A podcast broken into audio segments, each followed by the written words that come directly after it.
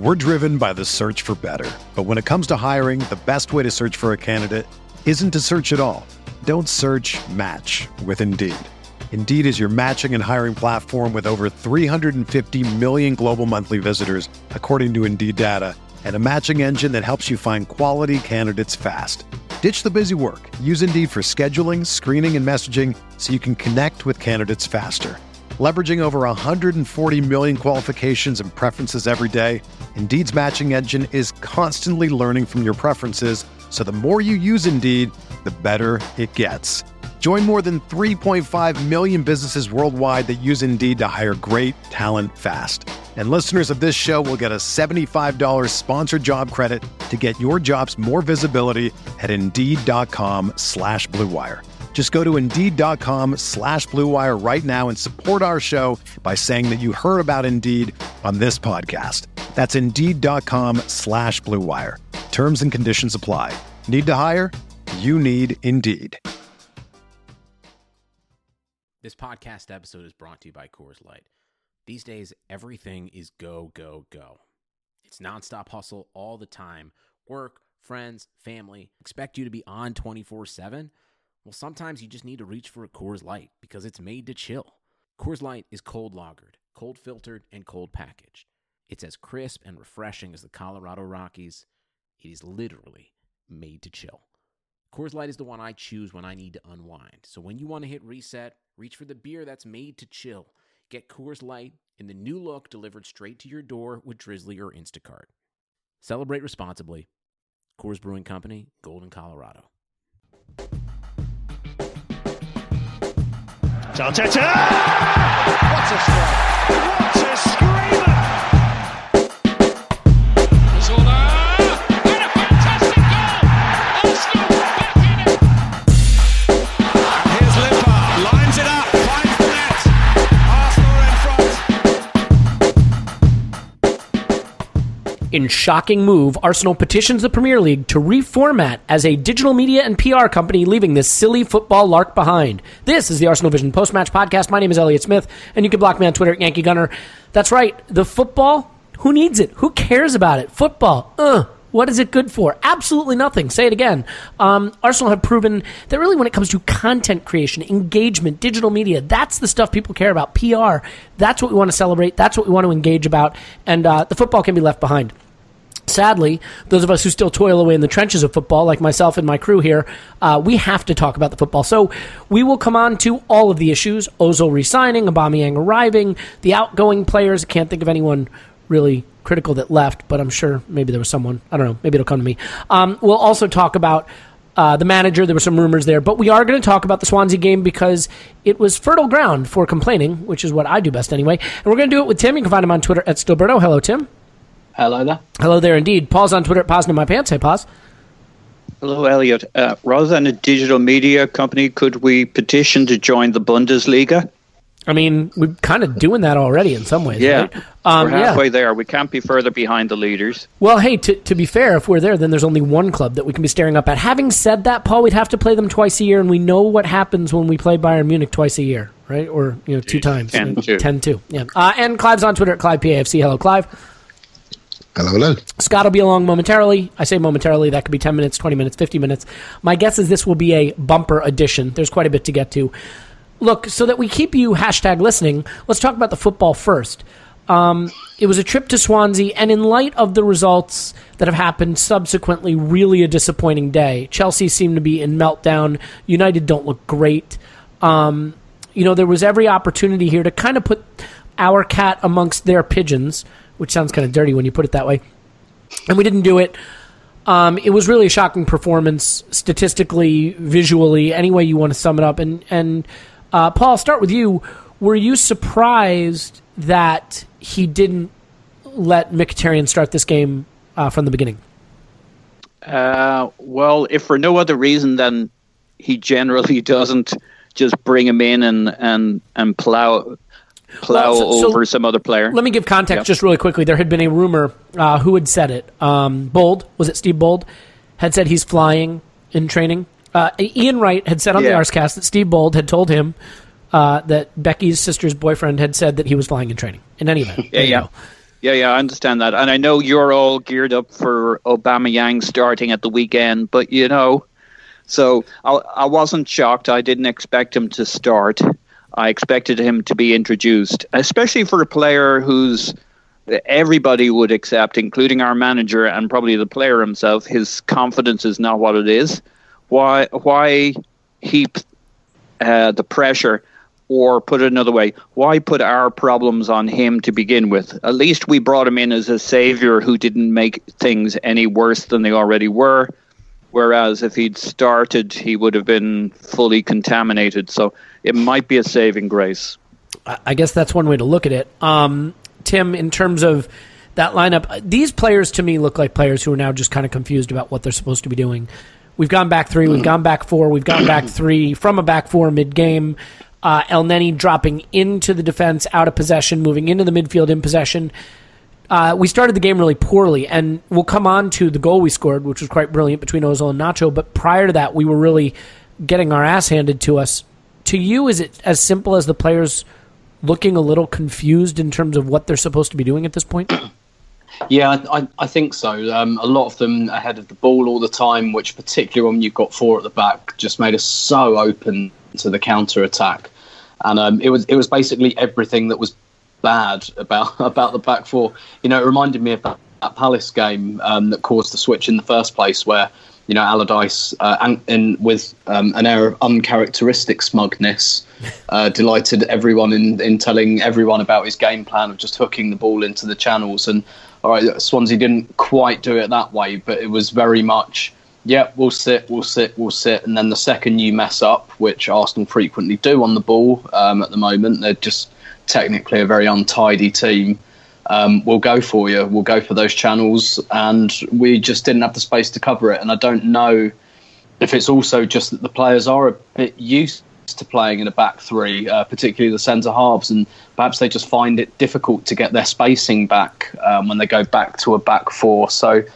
Um, Yeah, I, I think it was a bit of that. I, I do think that with the signings we've made, we will probably go back to a back four on a more regular basis. And this was probably, I think, the first real step towards that. But I think maybe the manager underestimated Swansea's capacity on the on the counter-attack and just expected them to purely defend, um, which which they didn't. They had a game plan coming forward as well. And, you know, that Clucas equaliser, if you look at it, is the exact carbon copy of the goal Swansea scored, that Sam Clucas scored at the Emirates. It is exactly the same. Um, and so, you know, they obviously had identified uh, some weaknesses, um, probably the same ones they identified last time, albeit with a different manager. And yeah, we we just, I think there were a few players that looked quite confused, and really we were just, we were just sloppy everywhere, really. Yeah, and, and I mean, I have to give it to you, Tim, because you said that these smaller clubs, if they go for us a little bit, have a chance to have yeah. some joy. And so you really you really share some of the blame for this. Um, I know it's it's pretty popular on Twitter right now to talk about the bloggers and podcasters who are to blame for the state of the, the club, but I think in your case, we have to say it, it's it's fairly true. Um, so thanks for that. I, I want to... Pleasure. Yeah, well done. Uh, Clive, I want to come on to... the good real quick, and that is the goal. Um, Mesut Ozil has re-signed. I think we all believe that's important. We can do a section on that. But while no one was at their scintillating best in this game, it was a classic example of a moment of brilliance changing a game, and, and really should have been a changing point for the game. Turned out not to be. The ball over the top, the run from Nacho Monreal, um, that is not an easy pass to make or an easy run to spot. And to be fair to Monreal, it's it's not an easy finish. How impressed were you with both players in that move? Yeah, it was beautiful, wasn't it? What we saw was somebody running off the ball, and somebody in wide areas running off the ball, and somebody with the ability to, to find them. And it, we're almost back to the formation again. I, I know Tim sort of spoke about it briefly, but I've got to have a go on this one. I, I do think we are we have become a back three team. And we should be a back three a lot more away from home. And when people want a back four, what they're thinking about is, is getting people into midfield they like and getting people up front they like. What we're not realising is the makeup of our midfield is is they're not very good defensively. They're not defensively aware. They don't run backwards very well. So we need the extra security of defenders. Our wing, our fullbacks don't push quite as high in the back four as they do in the back three. So we haven't got the width. So we, we look very sideways like when we play. So we pass, pass, we pass, we pass. And then until it gets to us, we might do something a bit special. But then, because there's no Sanchez now, he's getting targeted. And, and so basically, I think the back three away from home is a simple strategy, where we get our, we cover wide areas, we cover the weaknesses in midfield, and we cover the weaknesses at centre backs. The only players that want to play wide are backs. We have no real wingers anymore, and teams are just sitting there in a tight, narrow block, waiting for us to make a mistake. And they're not even kicking it long, Tim. They're actually running straight through the middle because there's yeah, nobody yeah. there. They're yeah. carrying the balls. Big Sam booted it long and chased after it. They just ran through. Leroy Fer just literally ran through our midfield. And Xhaka and Ramsey were higher, and Elneny was too deep, and there was a big hole in the middle. And we got to we got to simplify this and say, come on, guys, away from home, let's just cover the pitch, let's just make sure we're secure, and let's make decisions on people if, on who needs to play, who doesn't need to play. We we watched the back three of Xhaka and Ramsey in middle of midfield. We we don't love it, but it works up to a point. It's a seven out of ten midfield. It has its issues, but if you get Ramsey playing properly like he did at Chelsea, can work. Let's just go to that way at home, right? Because we're normally in charge. But away from home, we lost, was it seven away games we've lost? Yeah, it's. I think it's basically we are we're hitting rock bottom there. Yeah. yeah, so we need to win really, really quickly. Well, the, the good news is we don't have um, any big away games coming up. Certainly not against any major rivals at a place where there might be somewhere in the neighborhood of sixty thousand screaming fans uh, up against us. But we'll, we'll see. And the good thing is also not a team that puts us under pressure in and out of possession. So, yeah, should be no problem. Uh, Paul, just really quickly, from a creative standpoint, I thought we really lacked anyone to, to take the creative responsibility. And it's easier to target Mesut Ozil right now, I think, because there's not as many people that are stepping up and taking that responsibility. Iwobi, I thought, struggled to come to terms with the game. And Ramsey didn't seem as comfortable with his role as he has throughout the season. I think in the back three, when it was him and Xhaka, and Xhaka was sitting and he was running, he he kind of looked like he understood that role and like he was enjoying it. This was not a good game for him. Do you think one of the struggles we had was just the build-up generally and that Ramsey didn't really know how to get involved? Yeah, well, I don't know if I intimated this, but I, I didn't actually watch the game. Ah, so, okay. Well, um, we can come to you but, on the transfer but, stuff. no, no, hang on, hang on. So extrapolate. My wife, my wife used to be in a book club, and uh, she told me about a book she was reading, and I dropped her off at the book club and stuck around once and joined in the conversation and ended up in a really heated debate about the book. I can I can picture so, that. Yeah. yeah. Um. Well. So we, that shouldn't hold me back. Well, we can come back to you on the Ramsey thing. Let me ask you about something then that, that you will have seen. Um, because I know you've at least seen the highlights of their goal. Their yeah, equalizer. You know, look, Xhaka has started to come in for criticism, and, and I know now with Coquelin gone and Giroud gone, it is incumbent upon me to have someone to really focus all of my negativity and criticism on. And Xhaka's really stepping up, I think, to be that guy. Uh, he yeah. has the broad shoulders to carry that weight, it seems. This, this was a problematic goal. Look, Ozil gets the ball in a difficult position. Hector Bellerin starts bombing forward, doesn't really give him the angle to give it to him. Ozil loses the ball. And from there, there are the mistakes. Elneny doesn't really step up to cut out the pass or press the the the ball carrier at that point. But Xhaka just watches Clucas. He just watches him. He watches him go past. He watches him going on goal. And the entire time from when he sees Clucas over his shoulder to when Clucas scores the goal, Xhaka covers maybe half a yard. How troubling is that clip for you to watch in terms of Xhaka's focus, defensive awareness, positioning, everything? Uh, very. Uh, to pick up on Tim's point, there's a really interesting moment where the dude uh, Koscielny's marking uh, kind of has his back to Koscielny, and his, but his arms wrapped around Koscielny because he knows what they're going to do with Clucas right there. Yeah, he he's literally marking Koscielny the way a centre-back's supposed to mark a forward. He has him pinned because he knows they're going to run right up that gap. That's an absolutely planned play. I just don't think they knew they were going to hit the pick, the jackpot with it being Xhaka, who's the the wide cover there.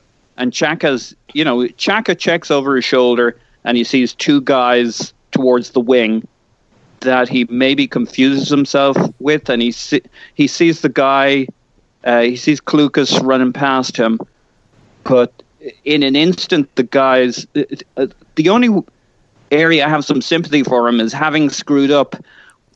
Once he sees Clucas is past him, he's gone. But his whole reaction tells you is his head's just not clued in to what his job was in that situation. He needed to shore up the defense, keep it compact, stay tight to the centre back, all that kind of obvious stuff. He not looks over his channel. shoulder twice. He looks for him. He sees yeah. him. He's there, and he just he just kept keeps drifting wider. He doesn't I, know his job. He doesn't know his job right there. I almost feel like what happens is, you know, he tucks in to to fill in the fullback position that Bellerin has vacated, and it's almost like he's patting himself on the back, like, look at me, I occupied the position I'm supposed to occupy, now I can just stop playing. I, it's very, very troubling, and the problem is that this is the guy in our midfield who, I, I realize when Elneny's playing maybe less so, but it's supposed to nominally be a defensive influence, and he just doesn't seem to have those instincts. But, I mean, Paul, is yeah. it, is it so, hyperbole to say that he's quit there, that he's not paying attention? Because to me, you know, that game was sloppy and unfocused, and that moment is is has nothing to do with Xhaka's skill. A low-skill yeah. player can, can cut out that chance sure. relatively easily just by being focused. Yeah, I mean... Look, the conditions, as as I understand it, were just abysmal, which is not an excuse, but it is a bit of an explanation as to how this was such an off game, because this, this could have been an okay game had things gone a little differently. But we had gotten ourselves in front. I mean, that's the that's why it yeah. pisses me off so much. Okay, the conditions are bad. It's not a great place to be playing football at the moment, but you've gotten ahead, and now you just yeah. have to concentrate. That's all you have to do. You know, this, yeah, this isn't this Manchester team, City.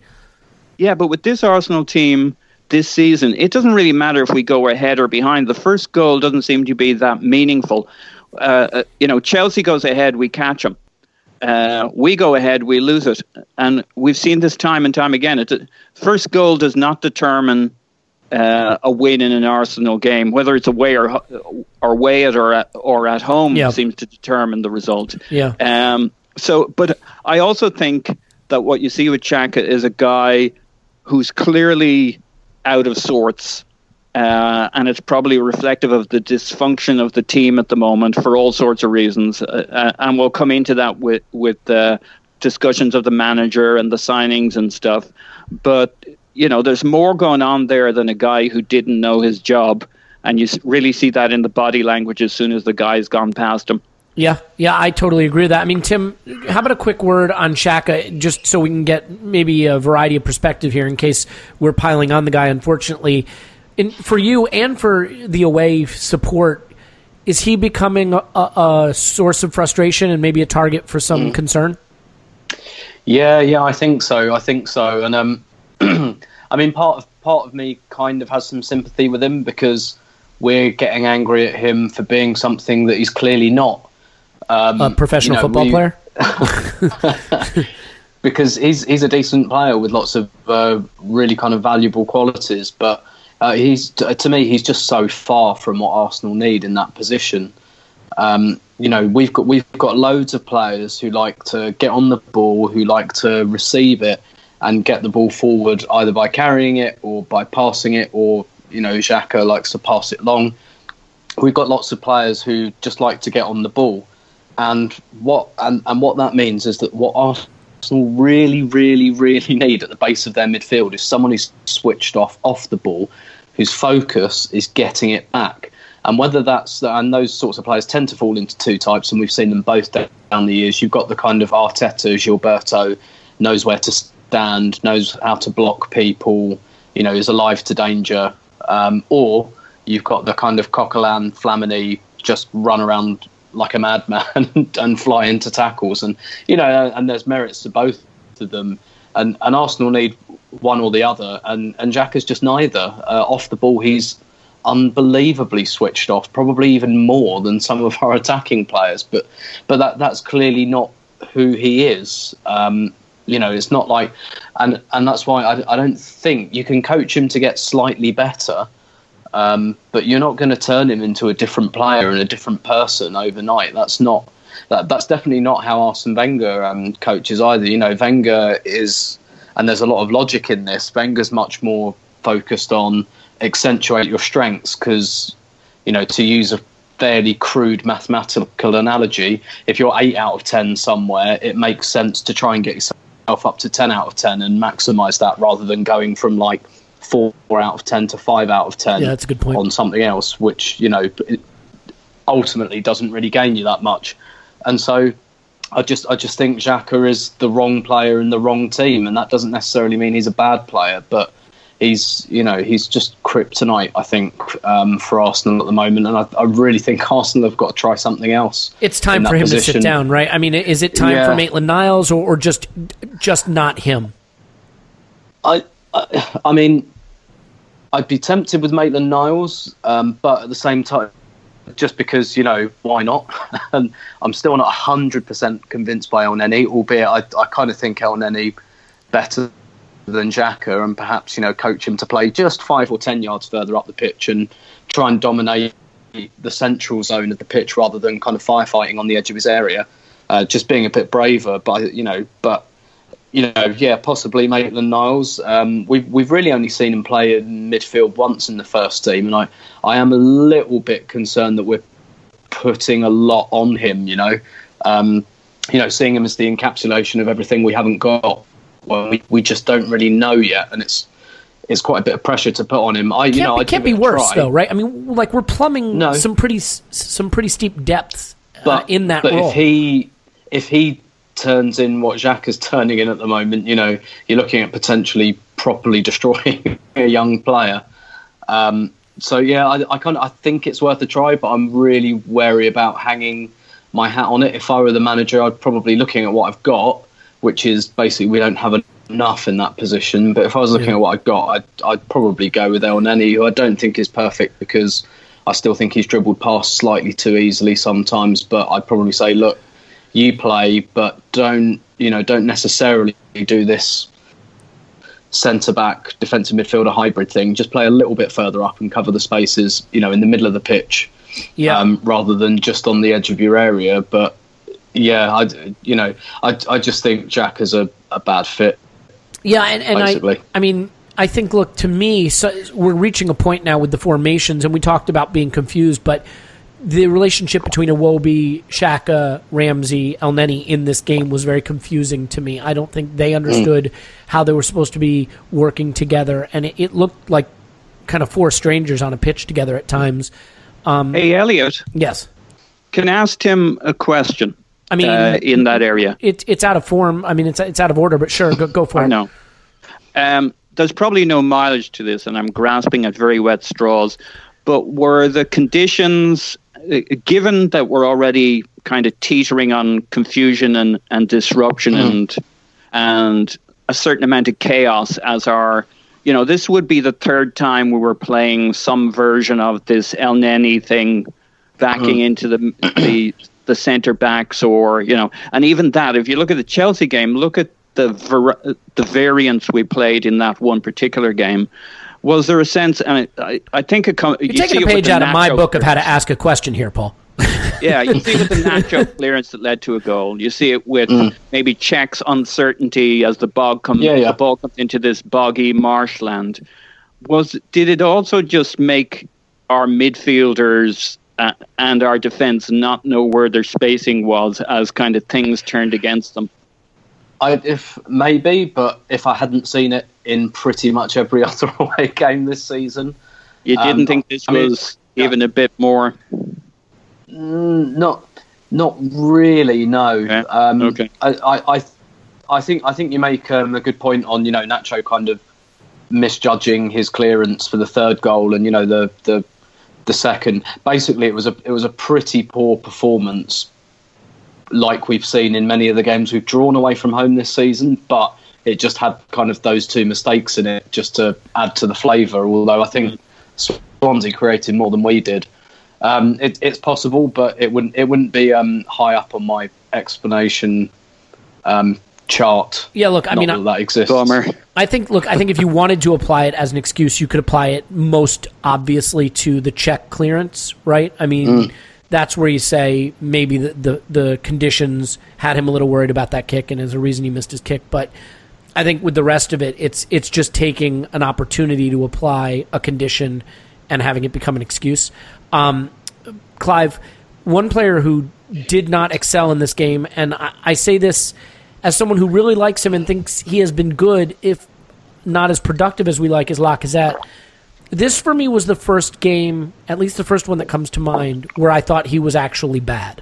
Um, I think he's been starved of service at times this season and still found ways to get involved, still found ways to do things productive. But in this game, I thought he was poor. Do you agree that he was poor, and what, what do you think the problem was? Yep, well, you're not gonna like my answer, right? So I'm gonna. It's a lot of well, it's down to I mean, the. I'm gonna. Lo- I'm gonna love it. I'm gonna love it. a lot. Of, a lot of it's. A lot of it's down to the psychology of players, right? And uh, I was having a little chat with Tim offline about this and about people who have that the dominant gene, people who are dominant in what they do. And I've always had a look at Lacazette, and I've always felt I'm not sure how dominant you are.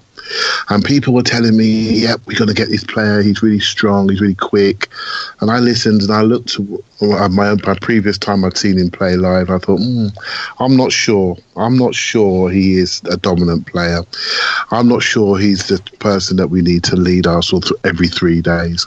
But let's see. And he, and he started off quite brightly. He looked quite confident. And then he played Manchester United game. And since that game, it's like the air's come out of the balloon. And you look at him now, and I, I know it's about football, but just look at him and what your eyes tell you. He looks physically challenged. He looks mentally crushed. He doesn't look like he can lead us, right? And um, and this is a problem. I I don't think he is a Premier League every three-day lone centre forward. To me, he is a forward-thinking, combining player that needs crowd scenes to make him feel good. I don't think he's got. I don't think he wants to lead. I mean, I, I coach a team, but I don't want to manage that team. I don't want to do it. I want to coach. I want to do quiet one-to-one coaching. I don't want to manage the team. I don't want to lead the group. We've all got different personalities, and it's fine. As long as you know what you are, you surround yourself with people that are appropriate. It's up to the manager to work out what he is, and it seems as though he has, potentially, by the new signing, et cetera. Mm-hmm. And and everyone's excited because we all know he can lead us. We all know it, right? We're hopeful anyway. With Lacazette, we thought, well, he was the player that we wanted. He's the best one available on the market. It's probably fifteen, twenty K, uh, twenty million too much. But you know what? We need a striker. We can't keep running around with Giroud and Welbeck, and Walcott doesn't want to play there. So and so we're all hopeful. But I was always a little bit conservative about my love for him, even though Manchester United was a very, very good performance. So what we have now is a player that really needs time to adapt. He needs... He needs that time, and I'm not sure at fifty million we're gonna he's gonna get that time because the expectation level is gonna be really, really high. Uh, so, were you surprised at how slow he looked? I mean, I, I don't know why no, I oh. thought he'd be quick, and and maybe to, to Paul's point, conditions played in here. But there was a ball played through. I don't remember who played it, but it was played yep. in behind Watford and Watford. Well, that was another great game, uh, Swansea, and yep. he, he was in a foot race with the defender, and he got beat by the center back and.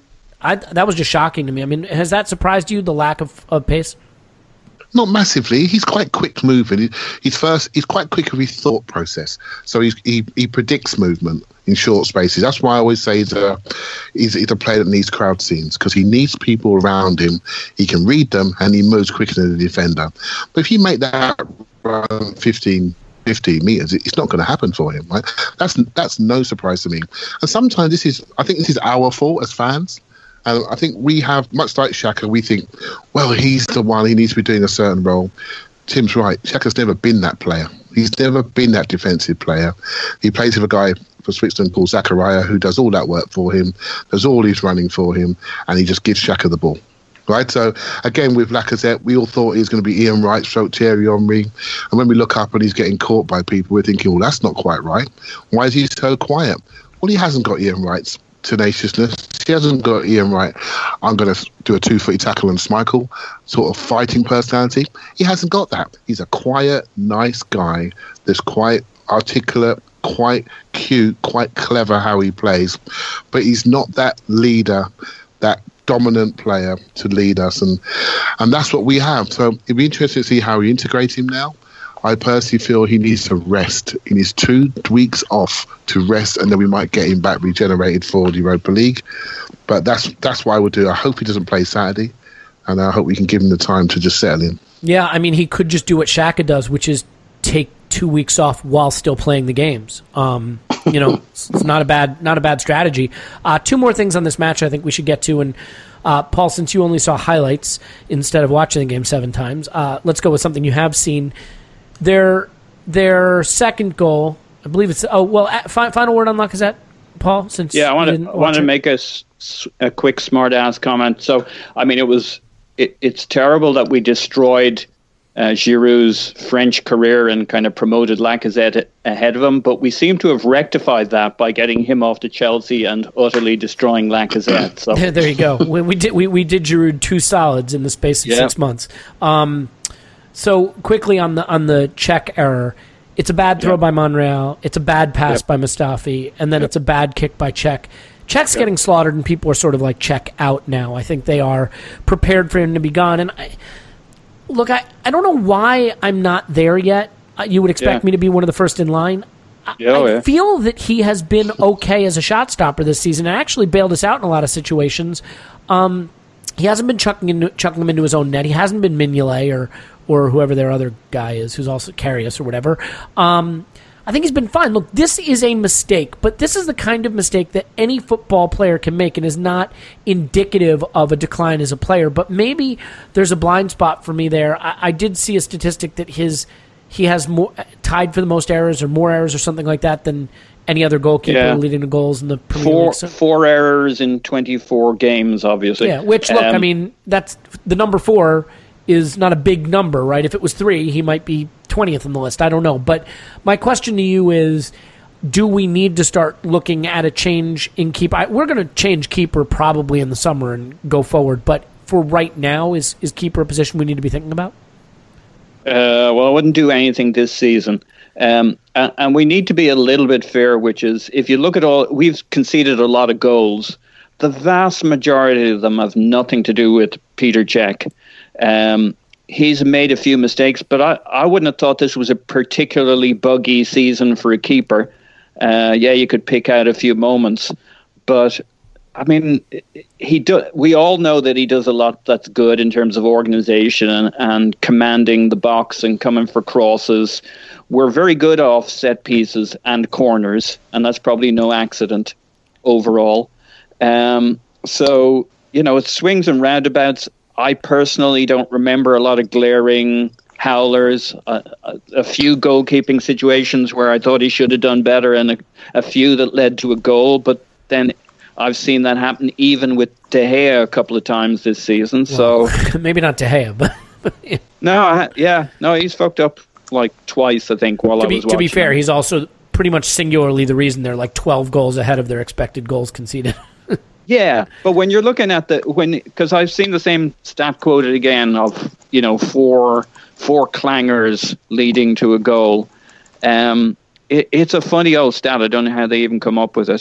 So I, I don't think it's meaningful, that particular stat. We've all seen the performances, and there's a variety of opinions based on that. I certainly don't think he's he's our issue overall defensively, or even close to it. Um, that all happens somewhere between mid midfield and the centre backs, and you can see it on uh, what three of the goals all start with you know massive clangers ahead of them. Yeah, so major mistakes that shouldn't be made that put someone either bearing down on Czech or in on him unmarked. Yeah, it's not it's not great. I I guess look. The fact is, Petr Cech's job security is guaranteed by a, a clause in his contract called uh, the Ospina clause, where as long as David Ospina is the backup, there's no chance Petr Cech will lose his job. Um, and as long as Petr Cech doesn't try saving goals from behind the line, yeah. he should be fine. Yeah, should be fine. um, and, and I do think, look, at the end of the day, right now, I will take a keeper who doesn't concede from situations. So, for example, when we had Almunia in goal, if you guys remember, you could just crowd the box on any corner kick or free kick or play long into our box, and it was the Morris dancer. It was a shit show. It was easy to score from lofted balls into our box, and a lot and of that. He made everybody nervous, yes. e- even beyond the situations. And, and you know, we all love Szczesny and stuff, but he had that kind of unpredictability about him beyond his performances. You weren't, you know, that can be good or bad. Uh, and I don't want to get Tim all fired up here, but I, I'm just, I'm just giving you a range of options, right? You had Almunia, who had his defense terrified, Szczesny, who had everybody wondering, and Czech, who's who has an aura of solid as a rock, even if he's not always solid as a rock. And th- that's a big deal for a defense, for them to know what the keeper's going to do. Yeah, I, he did make one good save in this game. I can't remember what the situation was. But anyway, all right, well, let's leave that for another day. I, Tim, I, yeah, go ahead, Clark. I think, oh, sorry, I was going to say the issue is structural. Like, it's yeah, not Czech the byproduct of that. I mean, there was one free kick in the in the I think second half, centre circle. They passed it through to a guy in the edge of the area, and Koscielny had to make an unbelievable tackle to stop them going straight in on goal. And Koscielny just turned around and just pointed at the midfield. There was just nothing there. We can't be judging the keeper if we just if we if our last line of defence is almost our first line of defence. Right? And um, yes, he's not getting younger. Yes, we know there's a change coming within a year, eighteen months. But my goodness, structurally, we are a shambles yeah. when we're not focused, because we weren't saying that for the first game at Stamford Bridge, where we were focused and structurally we were excellent. So yeah, we I just mean, play I, when we like. I, I don't remember how the, the situation developed, but I think we'll all remember, and, and Paul, you may have even seen it on the highlights, the Elneny tackle, the last ditch from behind in the box tackle. Yeah. That he yeah. managed. I mean, it's a phenomenal tackle, but you should never be in that situation. And so, Tim, I want to kind of finish off with this, and, and that's Mustafi. I sorry, was, uh, yeah. mate, I got to say something. we never, we never, we never say why. We never say why that's happening. We don't call out the people that need to be called out. We don't say the people who are not doing their job correctly, not standing no. in the right places. I try to frequently. I don't think we call. I think no, I, I'm not. I think we need to really call people out on this, right? I think Xhaka's part of it. Elneny's position is part of it. Ramsey's part of it as well. Ozil's lack of running back is part of it. They're all party of this. They are. Iwobi's ineffective defensive play when he feels like it is part of it. It's, it's something we we need to call out. They, there are some people who are our favourites that get away with it, and they play where they like and stand where they like. And then we watch the game, and there's just big gaps in the in the team, and I find it really frustrating that this is this is happening. And I I think my internet's going bad, so I'm going to stop right now. um, I just I just yeah, assumed that I, you were I, emphasising certain it, words for for to, to re-emphasise the point. I find it really frustrating. We need to call people out and, and say, well, look, you've come, you're playing, and suddenly you're playing high up, and you're not recognising what needs to happen. Sit for a while. He's three times. When are we going to recognise this and adjust to what the game's doing? We got away with it at Chelsea at the Emirates. We adjusted timely enough and came out with a game plan. We need to be far more fluid when people are running through our middle to to adjust our position tactically, yeah. so we can not get beaten by the bottom team in the league. Yeah, and, and yeah, that's that's a good starting point. I mean, look, I, I tweeted it. You have to say that, Clive. At one point, yeah, that's just kicking kicking the dog. I mean, look, at one point I tweeted out, Laurent Koscielny was thirty-five yards from their their goal, and he was our deepest defender. We had ten guys in their half within thirty-five yards of their goal. Um, I just I don't know how that could be the plan. But Tim, I'm I'm struggling with Mustafi, and I, I know I tend to mm. get this way with certain players, so I always like to kind of hear a rational perspective instead of just my knee-jerk reaction. But I thought this was a really rough game for him. He had one situation where mm. he dived in wildly and missed his challenge, and they were in. Uh, I think he is very much uh, at fault in the back pass he gives Czech, but he's also very much at fault for their third goal, the way he gets beaten easily to the byline. He um, uh-huh. he seems to be a player who cannot tackle standing up. He just does not have that calmness about him. I realize that we like him for his distribution and maybe his defending further up the pitch, but the closer he gets to goal, he seems to really struggle. Do you um do you see the same challenges with Mustafi, or do you think he's just a victim yeah. of, of what everybody is, which is the bad system? Yeah, it, it, it's a little bit of both. So, I mean, he's he's a kind of front foot defender, and you know, it's high risk, high reward stuff. So, you know, you expect, I think, the odd mistake from um, from a defender like that, but there are just too many of them from Mustafi, and he's, he's a really difficult defender to read because he's he rarely he rarely has a six or seven out of ten. He's either brilliant or he has or it's an absolute clown show.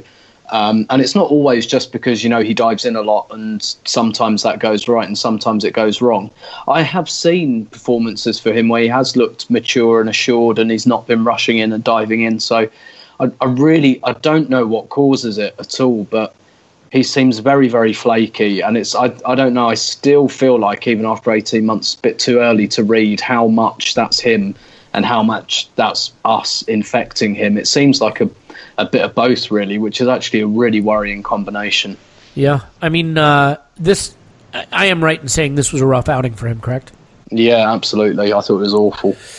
Yeah, and I mean, it's it's worrying only because obviously we're going to come on to the transfers now here in a second. Um, we've added quality uh, up the pitch. We haven't really addressed anything uh, in the defensive or midfield areas, and I guess we're just going to try to win seven five every match. Let's do this. Let's get uh, Scott's take on the match statistically, and then a little bit of uh, what we can expect from Aubameyang in terms of his statistics and what he's been doing at Dortmund all this time. And then we'll come back and talk about the good news floating around the club, which has nothing to do with football, unfortunately. So we'll talk to Scott, and we'll be right back.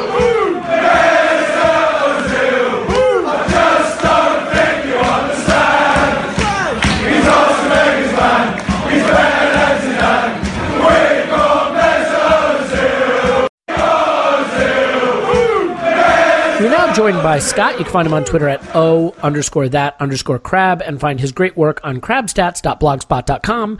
Uh, you can also additionally find him on uh, The Short Fuse, where he's doing some great writing as well. Scott, welcome. Thank you. Hello. Yeah, well, so unfortunately we're going to talk about the Swansea game, but fortunately we're also going to talk about Aubameyang. So let's start with the bad, get it out of the way, and then we can celebrate a little bit. So as far as the Swansea game goes, this wasn't the unlucky loss that we sometimes suffer, was it? No, this really wasn't. So, I mean, if you looked at Swansea against Liverpool last or over the weekend, that would have been more of an unlucky loss. Uh, this one, Swansea pretty much dominated um, based on almost any measure that you can look at, um, you know, outside of, you know, possession, which Arsenal had a lot of sterile possession. Um, but the overall um, stats were all in Swansea's favor, so not good for Arsenal. How'd the X G come out? Um, I have the X G at Swansea at two point five one, Arsenal one point two two. So not great from either standpoint. You don't want to be giving up two point five one X G, and you'd like to be creating more than one and change. So really, great job shitting the bed at both sides of the pitch, which is which is fantastic. Anything else jump out at you? I've been seeing statistics floating around about uh, Czech's errors and our, our away form. Anything in particular you want to dive into before we talk about where this leaves us in the league? I mean, just in general on errors, um, almost any time you're going to see um, an error, it's a bad, bad thing that happened. Because um, it's it's one of those things like when they're classified by Opta, it usually almost always leads to um, a goal or a big chance. Interesting. So a lot of a lot of times, like you, you know, somebody gets dispossessed, which to me is an error. Like there was a, a spot where Aaron Ramsey was um, kind of holding onto the ball in midfield, got his pocket picked, and a fast break started. That's not classified as an error, even though to me that is huh. kind of a brain fart situation. So to me, an error, or something, and the stat error um, comes with a lot of um, problems. Um, so when people, you know, post those kinds of things, to me, it doesn't really give you a ton of information. That's just my two cents on it. Well, it sounds like it has other conditions baked into it, right? So in order for it, it to be an error, does, you yeah. have to so you, do something bad and then have other things happen subsequent to that, which is unrelated to the thing you did bad, potentially. Yeah. So, I mean, to me, it's not the, the most telling of stats. Um, it, you know, it definitely does tell you something that, you know, a major screw-up happened. But huh. to me, there's other major screw-ups that happen in the game that don't get counted as an error because whatever happened afterwards necessarily didn't huh. meet the other check marks to, to get. I don't have the – maybe I'll have to check with uh, Orbino on Twitter to see if he has a, a full definition of what they count as an error because to me, watching the game, there's other things that I think that you could definitely see um, get go into that error stat, so I kind of stay away from looking at those too much. Fair enough. I mean, I think we can agree that failing to kick a football that has been passed to you uh, beyond uh, onrushing attackers is an error, but similarly, probably not uh, going to show up in the statistics. I think it was an error for Granit Xhaka to decide to get his phone out and go on Twitter while uh, Clucas was running by him. So, you know, I mean, that Funnily, that one stats. actually did get counted as an error also. Wait. Yeah, not not tracking the runner. Shaka's, that's that's an error, huh? That, that was counted oh. as an error. Well, that is interesting, and that is an error. So maybe I like the statistic more than you do. We'll see. Um, well, look, what is really an error is not beating the bottom side when you're desperate to get back in the top four race, and our odds of staying in the top four race hadn't looked very good. They got to look even worse now. Where do we stand there? Yeah, so before the match, I had Arsenal at eleven point one percent, um, and now after the match, I have um, Arsenal at five point one percent. So this was a, a pretty major loss. Um, Arsenal were um, defending two expected points um, for this match, so dropping those points was huge. Um, although we weren't the worst team of the weekend, that would have going to Chelsea and their three to nothing loss at home to Bournemouth. That one, they lost um, almost ten percent in their top four lo- um, odds. I had them as, you know, a pretty good chance of actually coming in second, but after that loss, um, they are just holding on to a top four spot.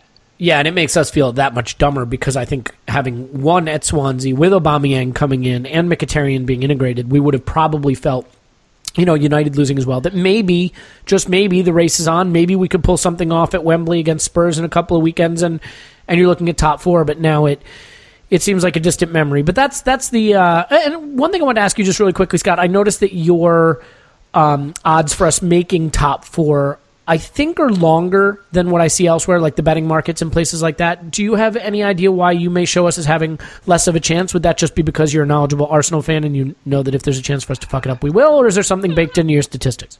Um, you know, I'm I'm really not sure because, I mean, if I go to look at my team ratings, um, I have Arsenal at, rated as the third best team. So I, I honestly don't know how other people have Arsenal higher in their actual projections because, to me, anytime you think that you have to... So when you're behind a team, you have to not just make up those points. You have to play better than them. But Arsenal had two teams ahead of them for a fourth fourth place spot. So that means not only do they have to make up points on one team, but they have to do that for two teams. And there's only, you know, now thirteen games left in the season, and they got to do that. And uh, yeah, I, I understand. And we don't play don't Chelsea or how- Liverpool again, and we play away at Spurs. So it's not like we have, you know, Chelsea, Liverpool, and Spurs all at home, all chances to make up points on them either. Yeah. So I mean, I, I mean, I was pretty down um, before that. So I. I I don't know why other team or other projection models showed us with a well, better and, chance of top four. And look, maybe the betting markets are a little bit manipulated in some respects to encourage betting. Who knows? And they are moved by where the money goes. So it's, it's that's true. Yeah, I mean, it's not totally impacted by statistics the way your model is. In any event, let's get off the negative stuff because there's a new player, and he's good. Pierre-Emerick Aubameyang. I really like him. Yeah, so.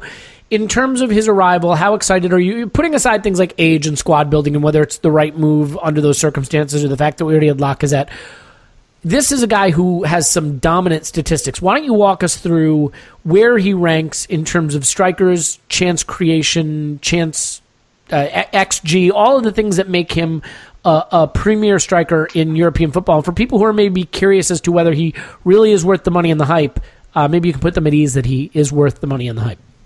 Yeah, so uh, you know uh, how I like to, to do the radar thing. So one of the, the things that I've been working on recently was trying to key in on more specific um, attributes that I want to be able to measure. So I, I had a previously I had a, a forward radar that looked at kind of, you know, the general um, characteristics of a forward. But then I just wanted to look specifically at a shooting skill, you know, because that's really what you want out of your, your center forward is someone who can, you know, convert those chances into goals.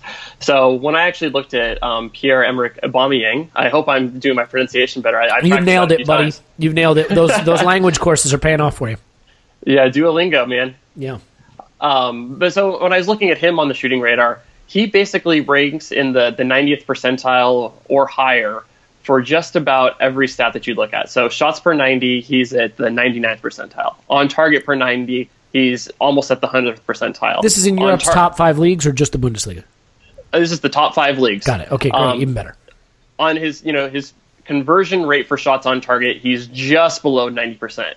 Um, his average distance um, in shots, he's, you know, right at that ninetieth percentile. So that means his shots are very close to goals. You know, that classic poacher Um, the number of big chances he is able to get per ninety is at the ninety-ninth percentile. The number of danger zone shots, ninety-ninth percentile. Goals per ninety, ninety-ninth percentile. X G per ninety, ninety-eighth percentile. His X G per shot, ninety-eighth percentile. And touches per box, touches in the box per ninety, ninety-ninth percentile. So basically, he is off the charts good at the things that you want a striker to be good at.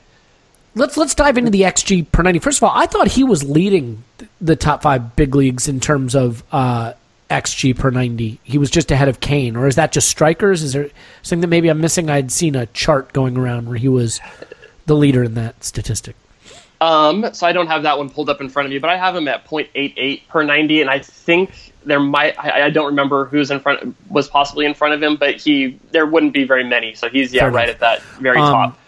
And and maybe there are some that are just ahead of him that have lower volume and were eliminated by um, whatever the criteria were for the, for the chart. That's that's very true. So yeah, this one I do have him looking at. So this is a minimum of, of thirty shots this year for all of these stats for okay. the percentiles. Um, and you know, look, I think there are some people, Scott, that worry, okay, well, great. He's a classic poacher is what you're telling me, and we don't create enough chances, so... We, you know, we don't provide service is, is the thing here, you know, for Wylock. Is that struggling, for example? I tend to lean towards the idea that if your X G per ninety is that high, creating opportunities to score goals is a skill. Like you look at Edinson Cavani, and Cavani takes an absolute ton of shots and has a ton of chances, and that's a skill. Now, I realize he plays in an exceptional team and in a league that might be weaker, but where do you stand on the idea of him being able to reproduce these kinds of numbers in an Arsenal team that doesn't always look like a well-oiled machine? I think that being able, you're right, getting, being able to get shots off is a skill. Being in the right place at the right time is just something that certain people have a knack for doing.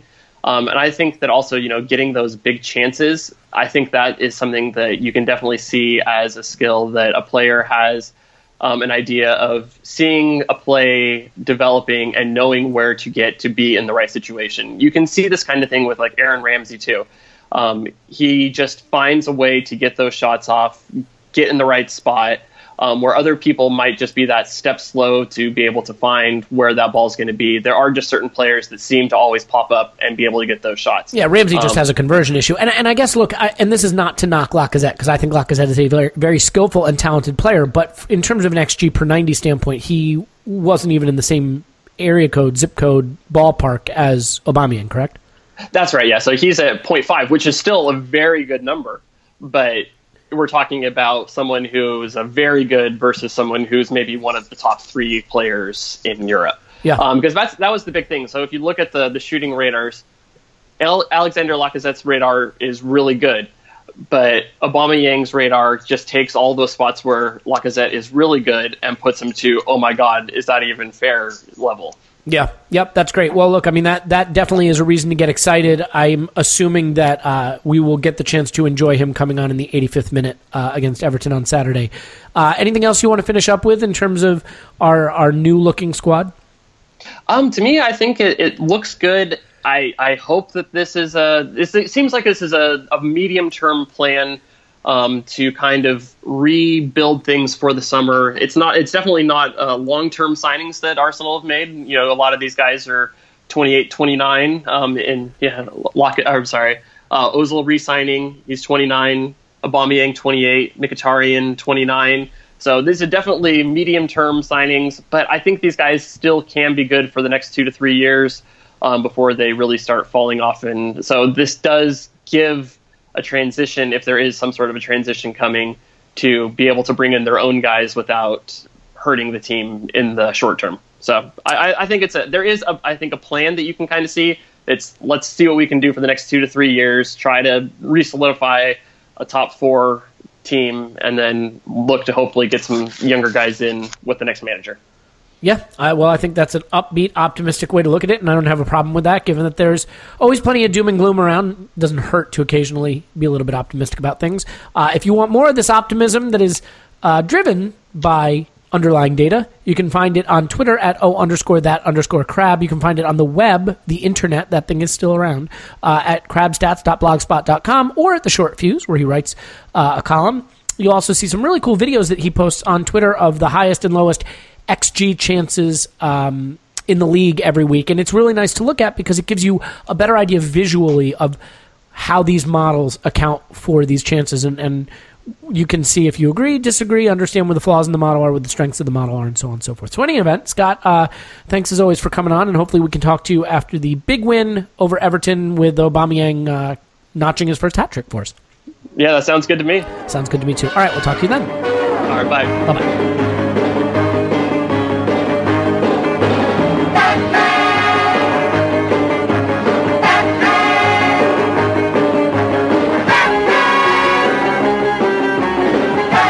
Okay, so just about what you expected. Not a good game against Swansea. Good player coming in, Aubameyang. A lot more than that happening. And uh, I think we should start with the big news, actually, that's not a transfer, but a signing. Uh, Paul, we have re-signed Mesut Özil.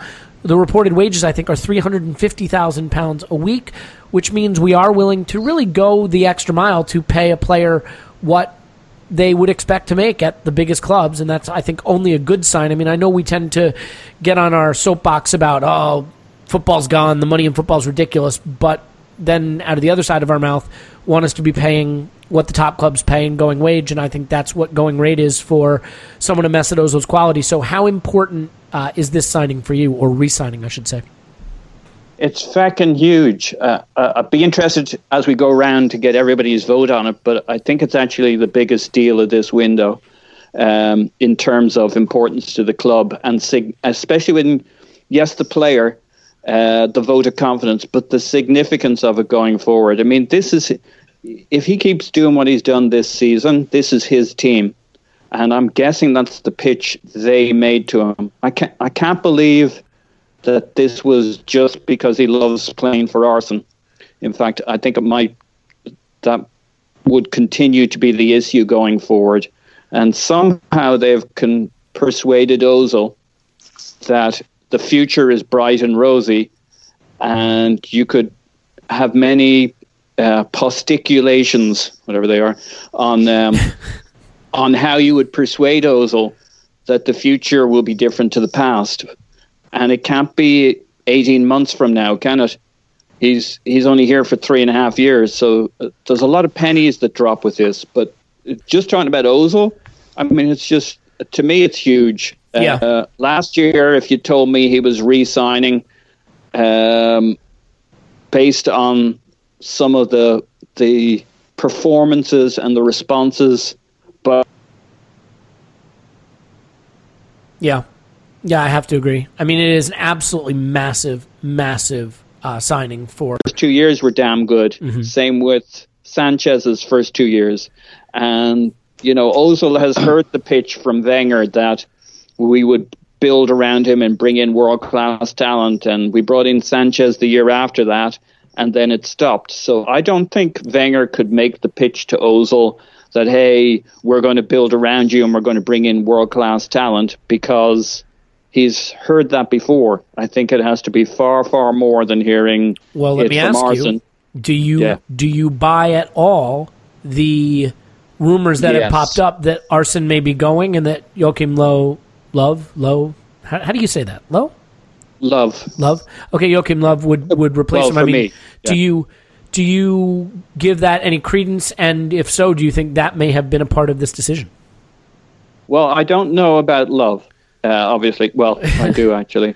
that that's that's the saddest thing you've ever said on this podcast. No, no, I do. Do you, do you want to know what love is, Paul? No, I want no, you good. to show me, Tim. No. So there was this young girl, Arabella. I was seventeen. She was sixteen. Perhaps some would call it. Oh, sorry, where was I? So yo, I've no idea about Joachim Löw. Now, to go from Arsene to the nose picker is quite the gulf in class, but but maybe, and you know, he's not known as the mo- world's most tactical, technical coach, so there's a big discussion to be had, but I'm not the right one to have it. But I definitely think... So you think uh, where there's smoke, also, there may be some fire there? Yeah. Now, who knows what it could be? They could bring in the next Nagelsmann under Wenger and string Wenger out for another. And, and I, I, I use these terms. It's very disrespectful to our beloved manager, who I love as much as anybody.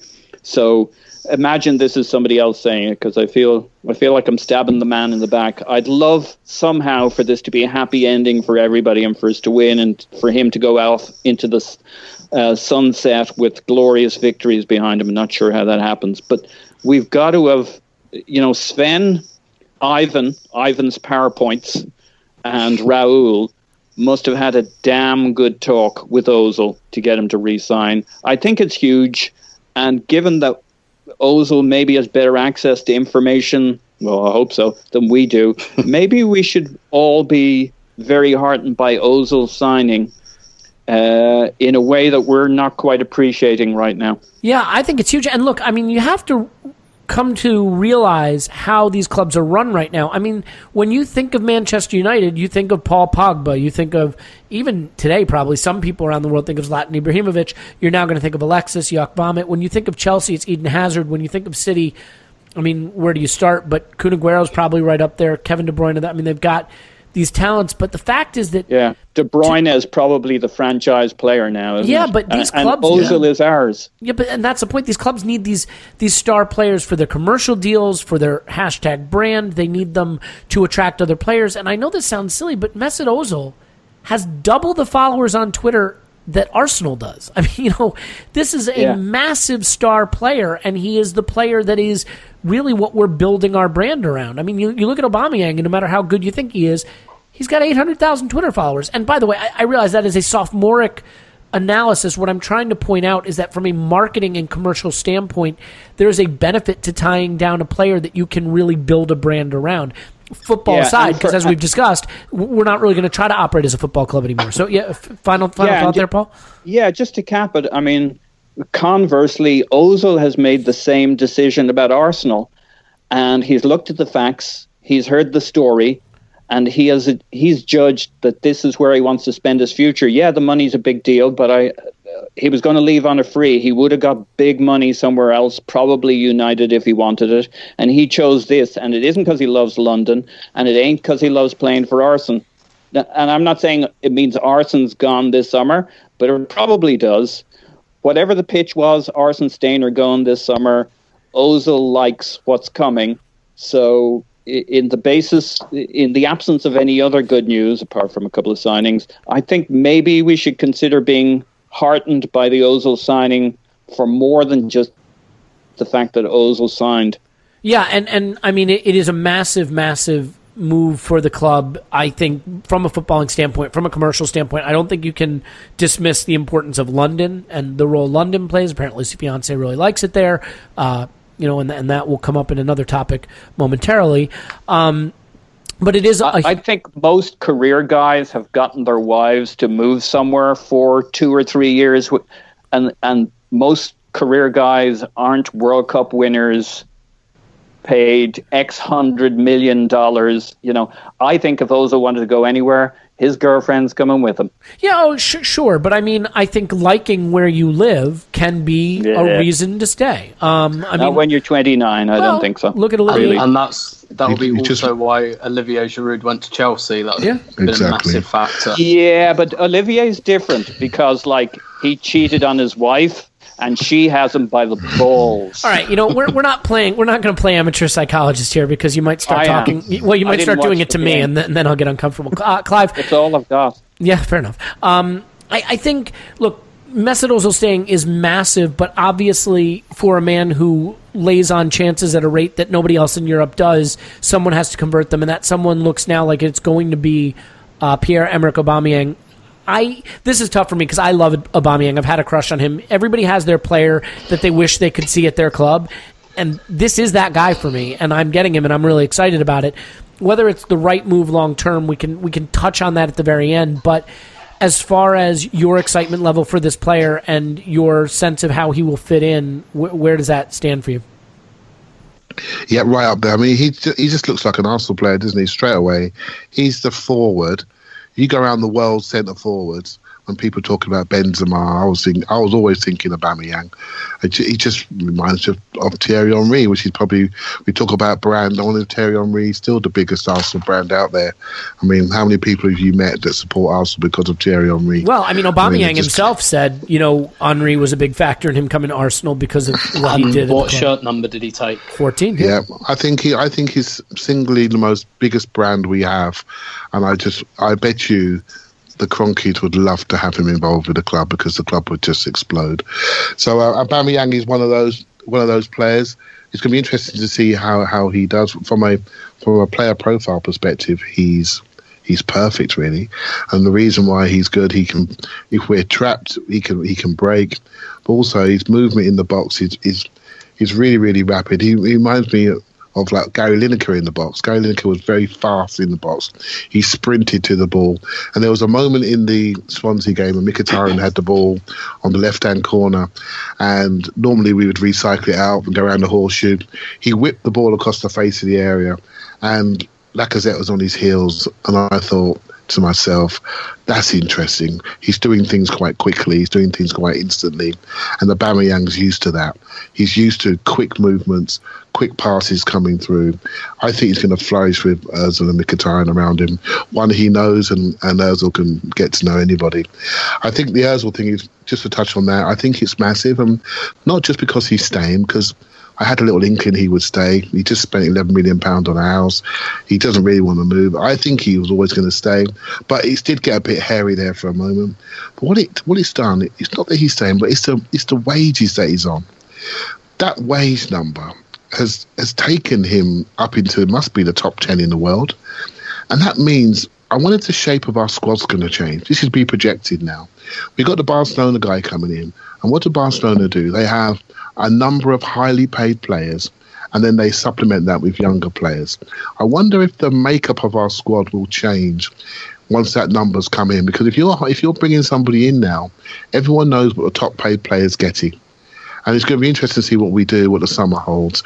We could see a number of maybe smart buys, a couple of free transfers, contracts running down, of good players that we can now convince to come because we've got some poster children. Could it mean the, the end of Ramsey? Could it mean we cash in on Ramsey? Because if you look at Lacazette, Aubameyang, Ozil, and Mkhitaryan right there, those are four big, big contracts already. And last year, the deal for Ramsey next summer, are we gonna? Is he a player we're going to want to give two hundred fifty thousand dollars, two hundred thousand dollars a week to? I, I, I'm not sure. And, I, and that is a really great question. And this is what we, I spoke about this a little bit last week about maturity of being ready to let our favourites go. Ramsey's a, a popular player amongst people that love him and an unpopular player amongst people that don't. And and I personally think he's very, very marketable for a sale to get the player that we're all moaning about that's not in our midfield right now. Like we need something quite special to hold our midfield. And if we're going to invest in Jack and Jack gets his contract, we're sitting there now with Jack has got a four-year contract in his pocket and Ramsey's got a year and a half, is it? Or maybe a year and a It'll half to go. It'll be a year this summer, yeah. So, th- so ne- next season there's would be a decision to be made. There's a decision to make. If we invest in Ramsey, absolutely fine. Well, I spoke about his injury record, and it, Jack's and Ramsey's injury record makes them one player. But this is decisions you have to make at times. If there's a big number there to get somebody, just imagine if Naby Keita was on the market, for example. That's the sort of thing that we need to do to fix the problems that we have. Now, I'm not saying that he has to go, but I'm saying it wouldn't surprise me if him and Welbeck went because contractually they're not in a great place. And if we're now investing in these backroom people, do you think they're going to let these people go into last year their contracts again? No way. It's either sign or you, or you go, right? So that's going to be interesting. But I wonder if the makeup of the squad's going to change. Younger players that we are now sending out on loan to prepare for pre-season, underpinning a much higher wage bill around four, five, six people, superstar players that help build the brand of the club, as we alluded to um, earlier on. Yeah, well, and let, let's remember, look, if let's say for a second we don't get Champions League football next year, let's just say we're going to be limited by Premier League F F P rules in terms of how much we can grow our wages. And I got to believe that Aaron Ramsey's going to look around. He may not think he deserves the three hundred fifty that Mesut's on, but I think he's going to expect to be over two hundred, and there'll be clubs that may be willing to yep. offer that to him. And it may be a question of whether we – yeah, go ahead. Sorry, mate. No, please. He needs to look around at, at Oxlade-Chamberlain and Theo Walcott and just seeing how, I know it's only a short term, but see how rejuvenated they look just by changing their, their workplace. Right, it may not I mean, last for long. To be fair, we could point they, to people like Alex Leb and Alex Song, you know, other guys that, that we, didn't fare so we, well when they left. we we could, yeah, absolutely, loads of them. To be fair, but it's it's quite interesting that sometimes you just need to change your job, and you find things within yourself that you didn't realise that yeah. were there lying dormant. That's fair. It's great that Theo Walcott's doing what he's doing. I know it's only a short sample size, small sample size. I'm not upset to see the Ox doing fairly well at Liverpool. And if Aaron Ramsey, who we've had, we polarised over, it, if he decides that he wants to go, then fair play to him. Go and do something else rather than try to fit into his team and... That way it doesn't always work. But if, if, the, if the club's going to invest in him, then fair play to him. Try and keep fit. The best ability for an athlete is availability. Can you be more available? Can you play more games? Can we rotate you so you don't break down? Because he's a very good player. Yeah. At least we know what our what our future holds. But these decisions we need to make at the right time and not have the situation that we had with Alexis and Özil this season. Yeah, I mean, look, obviously, the, the one thing that we have to all factor into this that none of us have brought up, and Tim, I, I realize I need to give you a good long shot here because you may have brought it up because you tend to see three hundred sixty degrees around the problem, Paul and Clive not so much. So I'm going to have to be the one to raise the point. seven twenty, mate. seven twenty. We, yeah, we, we have, uh, we have a, a coin now, right? We we have an I C O. We have, we have a cryptocurrency. And so we, we don't even have to worry about money anymore. Right, because step one, get a cryptocurrency. Step two, get paid. So, like, we need to get blockchain into our we have it midfield po- lineup. We we you didn't see the unveiling with the number ten shirt. We we have a cryptocurrency did, yeah. now. So I mean, yeah, yeah, but all of our money problems our are solved. Oh, block. Well, look, a blockchain. I, I think I tweeted to someone that what's a blockchain and can we lay it across our goal? Um. So okay, Tim. All kidding aside, although I'm not kidding. Now that we have a cryptocurrency, our, our money worries are behind us. Um. Not mine personally, sadly. Uh, let's do this real quick because I think it has to be done, and I am probably not the guy to do it. Uh, we need to eulogize uh, Olivier Giroud. We need to give him the, the send-off he deserves. So I'm not going to do it for reasons that you may or may not be aware of. Why? Why? Why? Tell, tell. I, I don't know, just because I thought he was really mediocre. Um, so, Tim, I guess the first thing is, you know, maybe just give Olivier Giroud a send-off, and then maybe you and I can have a quick uh, discourse on how to evaluate Olivier Giroud and the move we've made. Yeah, yeah, sort of. So I've, I've written about it for this week actually, and one that. of the things that really, really makes Giroud very interesting is that um, the less he played, the more popular he became with the fans, and the more the more valuable he became. And uh, what's you know, and I know we've already had this discussion about how you know, and and he was you know he was loyal to Arsenal. He did behave um, for the most part. Um, he provided strong com- competition every time, you know, Wenger took him out of the team. He, you know, he didn't sulk. He fought. He fought to get back in. And that was, conversely, that was exactly what made him a really good squad player, that he pushed that person that was ahead of him as and when there was someone ahead of him. Um, but, yeah, what's really amazing is that now he's been, like, almost totally marginalised. Um, he's become much more popular with the fans. And all of a sudden, Chelsea are interested. So, you know, we've had this discussion about players being as loyal as their options. And, you know, Giroud was good to Arsenal, but, you know, Arsenal was a pretty sweet deal for Olivier Giroud as well. And, you know, it's not like the likes of Barca or even, you know, Man City or someone like that were snipping around. But what's incredible is that he, he's become even more commodifiable at the age of thirty-one when he's barely kicking a ball. Um, because of what he offers from the bench, because of what he offers as an impact sub, as a rotation option.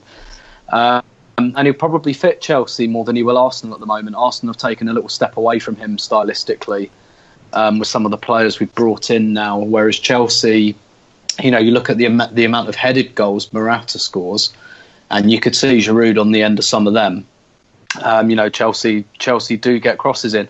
Ar- Arsenal Arsenal's wing-backs focus on getting to the byline, and whereas Chelsea's, you know, Alonso, Moses, they put some crosses in, as Azpilicueta's very good at that as well. So it's, it's stylistically a fit, and I think we can all accept that the London factor has worked for Arsenal um, on a lot of occasions now. This time it's probably worked a bit against us because he wanted to go to Chelsea and not Borussia Dortmund, which, you know, I understand for him and his family um, that that makes more sense. So, you know, it kind of sucks that I think he's going to strengthen Chelsea a little bit, but if you do the maths on this, Aubameyang is going to strengthen Arsenal more than Giroud is going to strengthen Chelsea. And are you upset that he went to Chelsea? To happen, I mean, let me ask you this. Would you have not done that deal?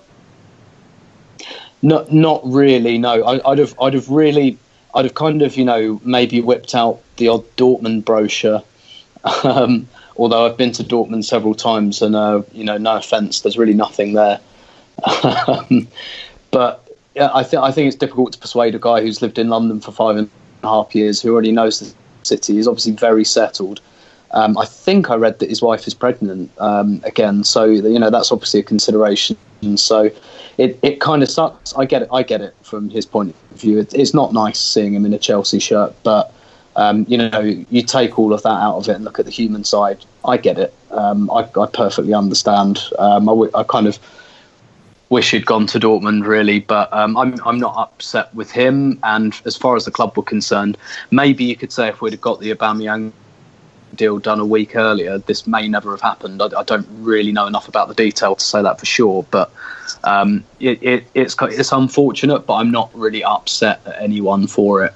Yeah, I mean, that's fair. Look, I I, I struggled to warm to this guy. Some of it is stylistic, right? I, I like pacier Uh, forwards. I, I don't love the big man up front model, and I know he has a lot of technical skill and quality, but he couldn't turn and face. He did have uh, some challenges with his conversion rate for a, a few seasons when he started off with us. I mean, his best ever season in the league is sixteen goals and thirty-six starts. I don't mm. blame him for that. I think he was bought in when we left Robin Van Persie to Manchester United, and he could never be that player or replace what that player did for us. We tried and many times. Go ahead, yeah. That, that's a really important point as well. He he kind of, in a way, like um, it's is symptomatic of Arsenal in that, you know how Arsenal hit like seventy, between seventy and seventy-eight points every year, which is kind of consistent and good, but not quite good enough. Yeah. And Olivier Giroud gives you about twenty goals every year consistently, which is good, but you know, if you're talking about Um, punching that glass ceiling, probably just not quite good enough. Yeah, and not league goals, by the way. I mean, so yeah, yeah. yeah I mean, sixteen in the league is his best season. He's hit it twice. Other than that, I think twelve, eleven. Um, and I look, I, I take your point, and I think it's an important one. He is an exceptional backup option to have because he allows you both to try a plan B, you know, try something different, and he is a very good player. He is a very good player. I think people forget Um, the limitations he had. I, I guess my problem is, can can a guy who is backup quality, who is a good, solid backup quality striker, be a club legend? I mean, I see a lot of people sending him off mm. like a legend, and I guess that's where I struggle. I mean, I, I don't know that I think he was ever a better player than Theo Walcott was, for example. Now, I realize Theo hung around longer, and, and you know, he, he scored more goals in a shorter span of time. Theo was also a wide forward who missed a lot of time through injury. Giroud is a very attractive man who is very likable as a person.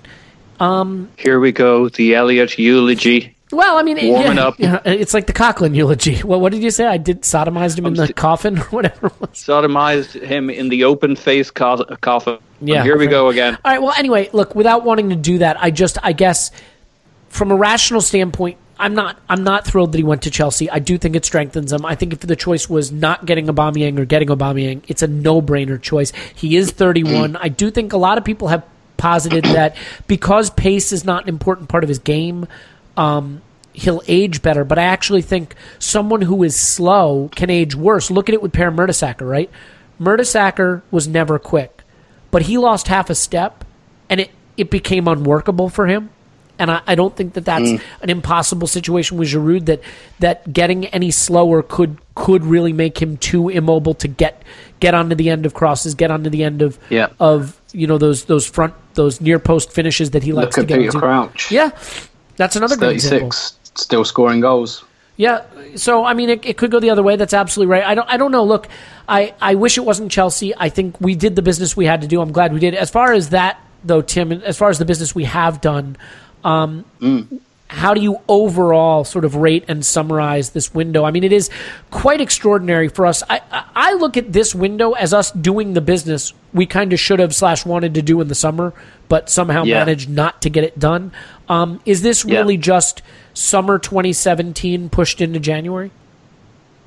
Uh, I think it, uh, Yeah, maybe. I, I think of it more as summer two thousand eighteen pushed into January, and the ah, club recognising that, yeah, yeah, the club recognising they've got a massive rebuild ahead, which is probably going to take two or three busy windows um, to totally sort. And they probably just kind of thought, do you know what, it's it's the world, it's a World Cup summer. It's going to be an absolute meat market. All of the elite clubs, the super clubs, simultaneously have to rebuild um, at the same time. So I think a lot of activity is going to go down. And basically, if you're not in that absolute top strata, I think uh, that with the World Cup means that a lot of business is going to be done, um, in my opinion, between about the twenty-eighth and thirty-first of August. That's when it's going to go down, because the elite clubs will do their business. Um, there'll be a World Cup, and then, you know, everyone else will shake the tree and go for it. And I think Arsenal, maybe, maybe I'm giving them too much credit, have kind of foreseen that and said, right, we've we've got to break the back of some of this work early, and we've got to do it at a time when perhaps we'll take people by surprise. So there'll be no one in for Aubameyang, and, you know, I said on the last pod, Mkhitaryan. Um, I, you know, I like. I think we got the best out of a bad situation there, but it, it doesn't strike me as something we really, really, really wanted. It was just, you know, let let's try and make the best of this. I mean, we um, wanted him. At one, we wanted think, him at one time. We do know. Yeah, that. yeah, and and nevertheless, as well, obviously, Mkhitaryan and Aubameyang have played together with great success. So, you know, hopefully that will that will help them settle in. Um, and so, yeah, o- overall, I'm I'm quite positive about it. I, I think largely we, with the exception of Sanchez, I think we probably got rid of the players we, we needed to get rid of and got a bit of money for them. We cleared a bit of the wage bill and stuck it all on um, our star player, which I'm fine with. Um, so overall, I put it this way, it's better than I was expecting. I'd just say, as a coda to the Aubameyang and Özil, Um, two very quick points, one on each of them. Aubameyang, Clive, you were talking about, you know, Lacazette and in terms of having that attitude, and I, I was thinking yeah. sh- straight away, um, you know, there have been these kind of doubts uh, raised about Aubameyang's attitude, and uh, I mean, the first thing I'd say as a club in Arsenal's position, you kind of have to buy a broken egg um, if you want to shop on the top shelf. And like I said in the last pod, it's something we've done a lot down the years. We've taken a slightly broken, um, either physically or mentally, a slightly broken but top shelf player, and um, and you know, we've really benefited from that. But I I think uh, I don't think Arsenal minds having um, a bit of a bastard up front. You know, look at Ian Wright, Nicolas Anelka. Omri was Omri was a hard character to like on a football pitch at times. Um, Sylvain Wiltord, Robin Van Persie had that nasty streak. He tried to buy Suarez. He tried to buy Vardy. I, I think Arsene Wenger not only yeah, Adebayor. Like, you can he, go to war with these some, men. You can go to yeah, war with these players, right? You yeah. can't go to war with Lacazette. I'm sorry, can't do it. Yeah, and, and I think and, the team as well, Tim, will look upfield and think they've got a fucking crazy man ahead of them. Yeah. Get him the ball. Yeah, exactly, exactly. And, you know, Sanchez had that as well. Um, you know, it, it reminds me, have you ever seen that Simpsons episode where Bart and Homer buy a horse, uh, a racehorse, and he's like, he's a, he's a bit, um, he's, he's a bit shy and a bit timid, and he gets intimidated, and like Homer and Bart turn him into a, like a bastard, and they call him Crazy D, and he gets like, you know, like a Mohican and a nose ring and stuff. It's, it's, it's, it's a bit like that. So, I, you know, I, I think Wenger's fine with having a bit of a bastard up front, a bit of a handful. And on Özil, just, just to, you know, I, I echo everything everyone else has said. I think it's huge. We've got big sponsorship deals coming up. It's huge for the team. The team stylistically has taken a bit of a leap towards Özil with the players we've brought in. I, I just say, just for balance, something we've got to keep an eye on. Um, I'm sure that we've, you know, we've had to, we've offered him the world.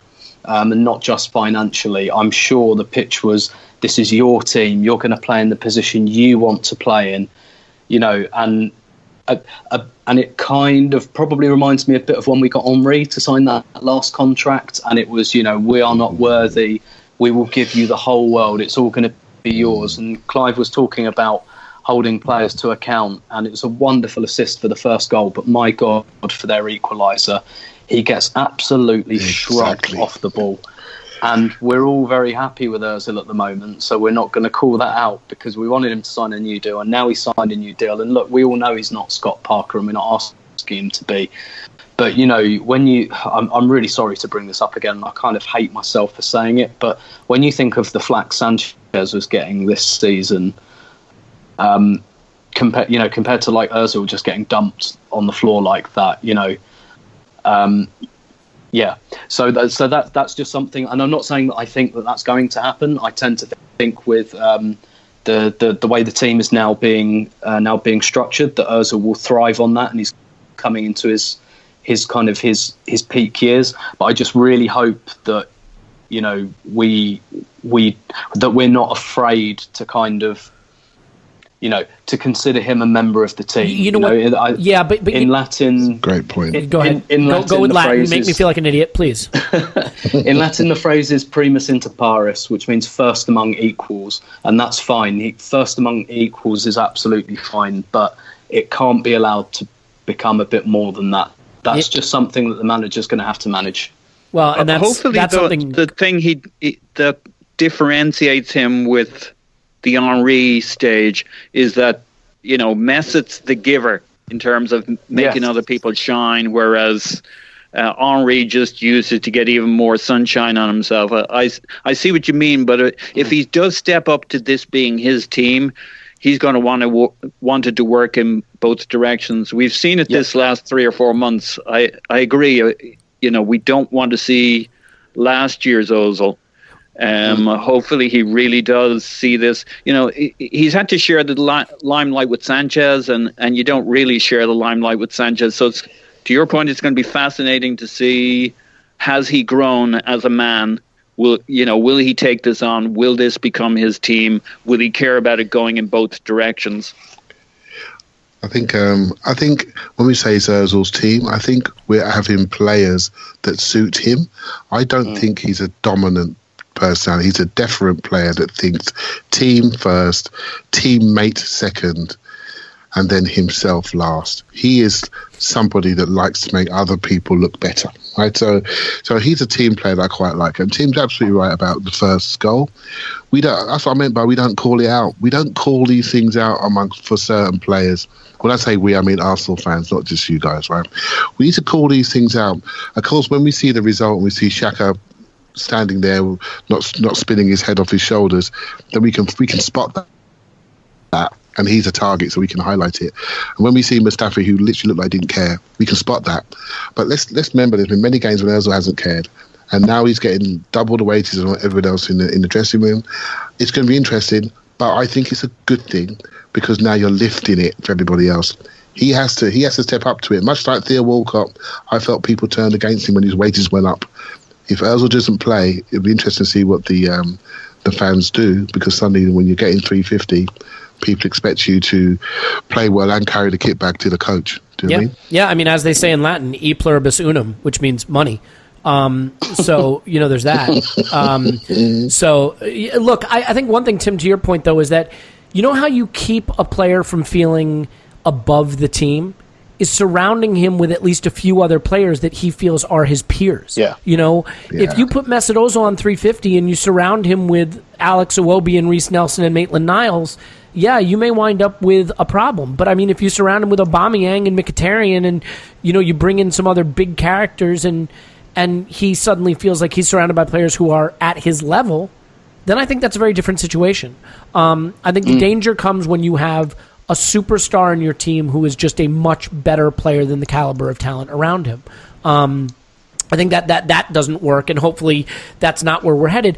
The worry here, I think we have to be honest about, if you know if we need someone to rain on our parade, and I'll surely do it in the absence of anyone else, is that... D- Tim did pretty good, and then Clive went on a tear on all our players. I, I, I don't think it's necessary, it wasn't, it wasn't quite enough. Let's just go a little further. Um, we have Mesut Ozil on three hundred fifty thousand dollars a week. He is twenty-nine years old. We have Aubameyang coming in. He is getting ready to turn twenty-nine years old. Henrikh Mkhitaryan's on big money. He is twenty-nine years old. The, the makeup of the squad right now has a lot of big talent and a lot of big contracts that in two seasons or three will look like dead money, right? We're not, none of these guys are going to command fees or, you know, sizable fees at the ends of this contract.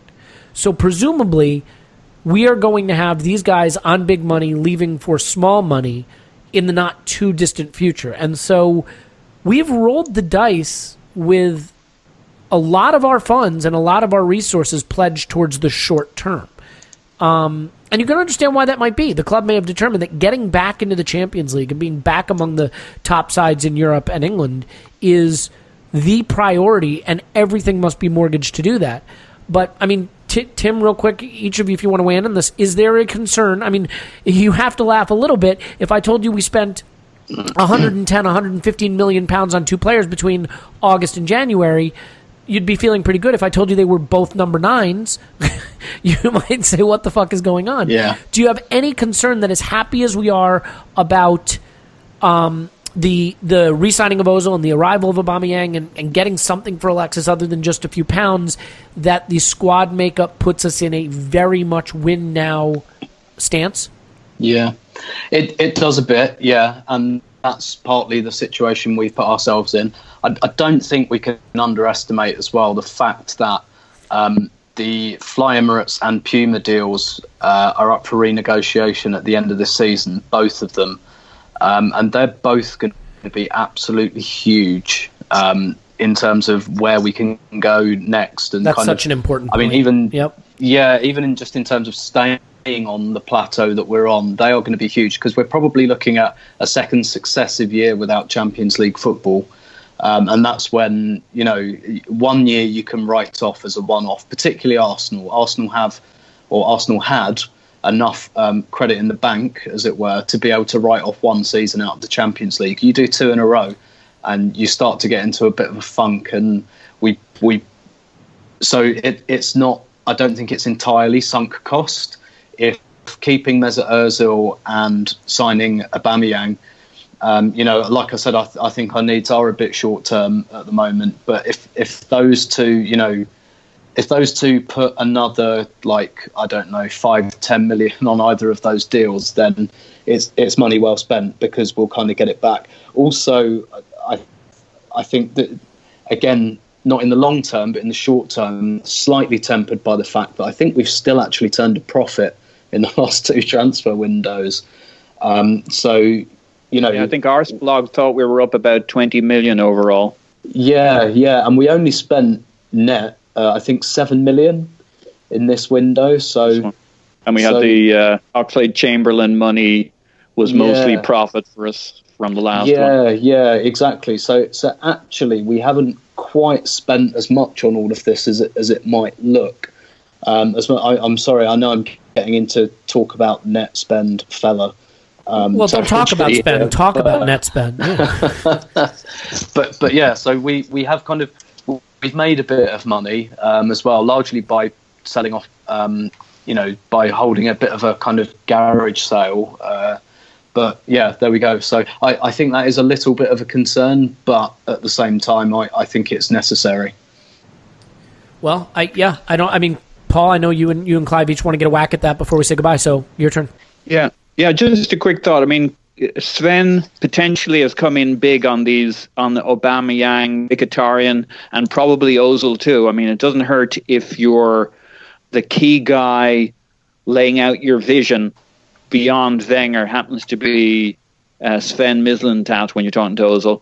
Um, but the other part of uh, Sven's game will be Uh, using the money you have left to bring in uh, players that address the concern you raised, which is the player and age profile. So he's probably rubbing his hands at that, and he's probably praying that uh, we let Ramsey go. He would probably like us to let Wilshere go, not because he doesn't necessarily like them as players and rate them, but he wants that salary cap and that money to go after players that he has in his Rolodex. I don't know if people have Rolodexes anymore, but they, he they, probably they does. They definitely don't, no. In his cell phone. Yeah, that, I believe that's, that's how it works, yes. So, it, you know, it's probably, I wouldn't say a perfect combination, but it's kind of an ideal scenario for him that he gets these three big hitters signed and re-signed. And then after that, he wants to supplement that with a whole bunch of players he has ideas for. When when you're the guy finding uh, prospects throughout Europe, uh, e- even B V B aren't buying them fast enough for you. And he had his problems with B V B over the last couple of years with Klopp and even with Zorc. So he's probably got like thirty guys. He's probably worse than Ted Knutson, right? He's got thirty guys he wants in his team. All he wants is a manager to say yes and a club to finance it to get them in. And they won't be the most expensive players because there's no fun in that. He's going to want the next uh, Weigl. So I think it could be really exciting. I might be overselling it, but it could be a near ideal scenario for a club who happens to have Sven sitting there with his Rolodex. Yeah, yeah, yeah. If he's sitting there with his Rolodex, he should be fired immediately because he's so far behind the times. Clive, that's uh, uh, Rolly. So do Rolly you do you want to uh, agree with me that we've done terrible business and the club should be shuttered, or no? No, it's not terrible business. We got out of jail just. I'm kidding, by the way. I love the business we did. Just yeah, I know. Yeah, I know. It's con- it is, it is a slight concern about the age, but you know, twenty-six, twenty-eight is a new twenty-six, right? Sports science rules. We know how to look after people.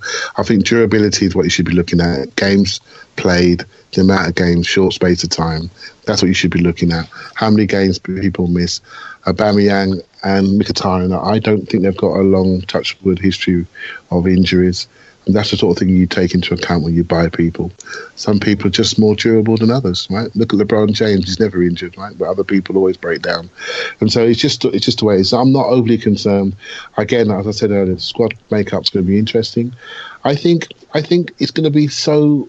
The summer, I can almost can't wait. I'm wishing it away because I think post World Cup, what's going to happen? Are we going to go young? Are we going to go big?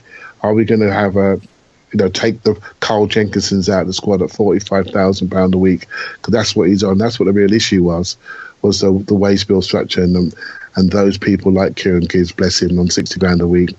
That's a big number. When you get three or four of those, that's a big number. We made a great effort of reducing some of those people. Uh, Debussy went today. We couldn't sell him, so we had to give him away, right? So that's another number off of our wage bill. Uh-huh. So I think we're, we are doing some housekeeping, which is good. Uh, we've all called for change.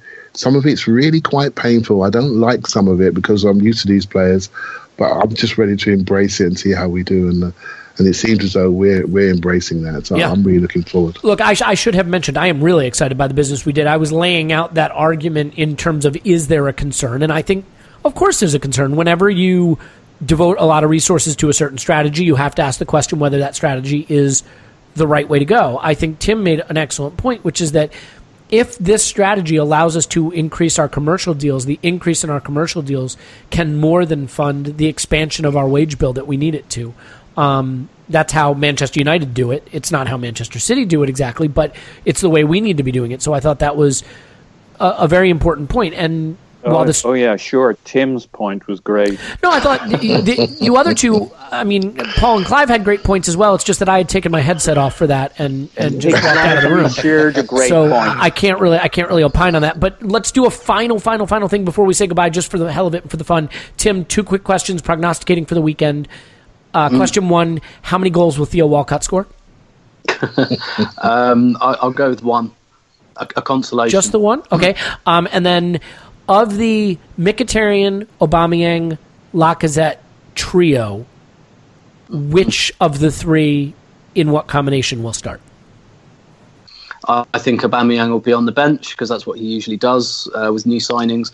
I think Mkhitaryan will probably play on the right. Lacazette will keep his place up front. Um, and obviously Özil will play.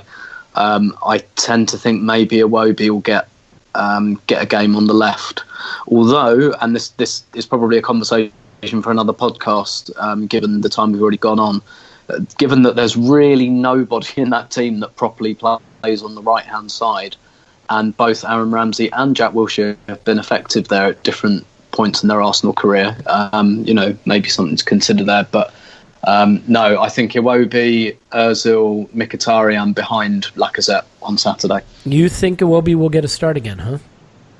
Yeah, I just I can't see. I think that will be a big talking point. I just, I just don't see who else. It's either him or Welbeck. Um, yeah, I mean, I, I you, you don't see any, any possibility. Well, I, you've said no, but where Lacazette and Aubameyang both start. No. Okay. Pa- Not um, at the moment, no. Paul, how many goals will Theo score?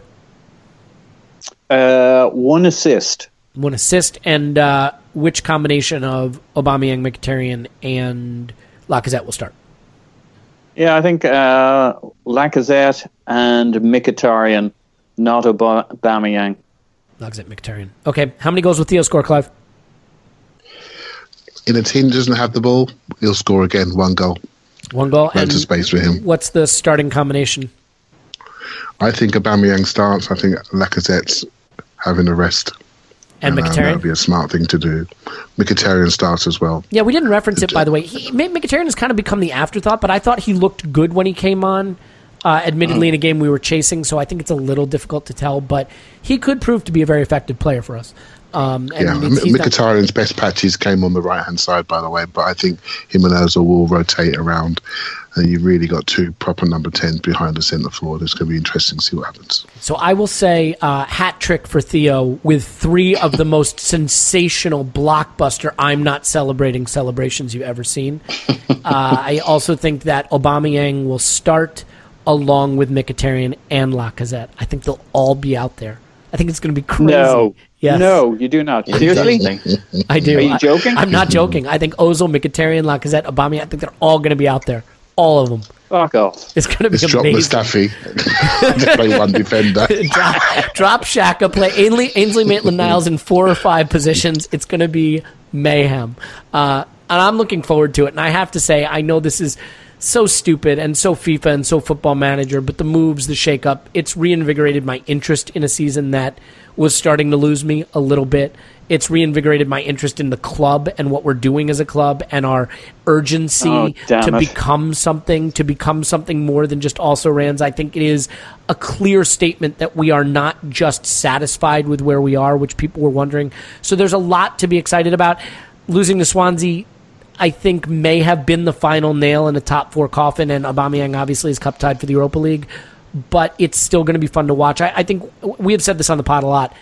All of us enjoy watching the Arsenal, whether it's Tim at every game, Clive at some games, Paul and I, you know, with our pants around our ankles in front of a T V screen or computer screen, uh, with Pornhub in the small window or whatever it is. I mean, it, we we we want to watch great football and great players, or at least in theory, yield great football, and I'm looking forward to it. So uh, we will come back with a summary of what I assume will be a glorious victory at the Emirates on Saturday. Tim is on Twitter at Stilberto. Thanks, Tim. My pleasure, as always. As always. Uh, Paul's on Twitter at Pause in My Pants. Thanks, Pause. Woohoo! Clive's on Twitter at Clive P A F C. Clive, thank you. Great stuff, son.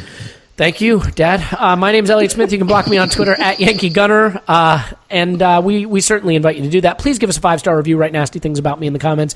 If you want to just abuse me for never warming to Olivier Giroud, totally understandable. Look, I'll give him this. The man can helicopter a penis like nobody else. Uh, but, yeah, we'll be back after the next game, and uh, Scott will be back as well, I, I presume. So until then, yeah, leave us a review, and we'll talk to you after Arsenal ten, Everton three.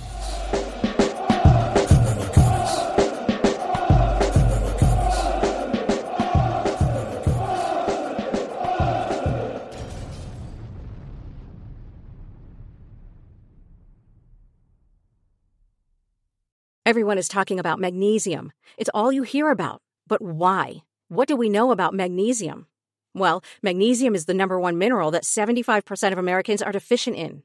If you are a woman over thirty-five, magnesium will help you rediscover balance, energy, and vitality. Magnesium supports more than three hundred enzymatic reactions in your body, including those involved in hormonal balance. From functional medicine doctors to mental well-being and female hormone experts, we all know that magnesium is the one mineral to improve all aspects of well-being and health. But which one? Magnesium Breakthrough from Bioptimizers, the trusted choice recommended by leading experts, with seven best-absorbed forms of magnesium to ensure your body receives the support it needs for overall well-being. Go to bioptimizers.com slash balance today and use code balance ten for ten percent off. Support your journey to wellness at B-I-O-P-T-I-M-I-Z-E-R-S dot com forward slash balance. Magnesium Breakthrough from Bioptimizers, your foundation to optimal health and vitality.